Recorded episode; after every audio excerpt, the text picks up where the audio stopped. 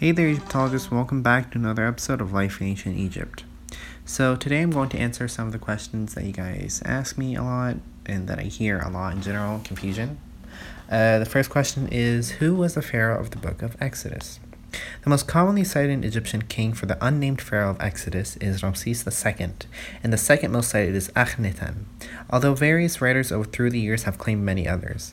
Actually, though, there is no historical, textual, or physical evidence that the Hebrews were enslaved in at Egypt at any time in any numbers. There is ample evidence that the people who built the pyramids and other great monuments of Egypt were Egyptians who were either skilled workers or unskilled laborers who were expected to devote time to community service, such as public building projects such as the pyramids, at the times when the Nile River flooded and farming was impossible. In spite of the claims of many throughout the years, the Exodus story is a cultural myth, and there was no actual pharaoh who enslaved the Israelites because they were never enslaved en masse in Egypt. Slaves were taken from various lands after military victories or in sale by traders and were primarily used in the mines and by royalty. There may have been Hebrew slaves among these.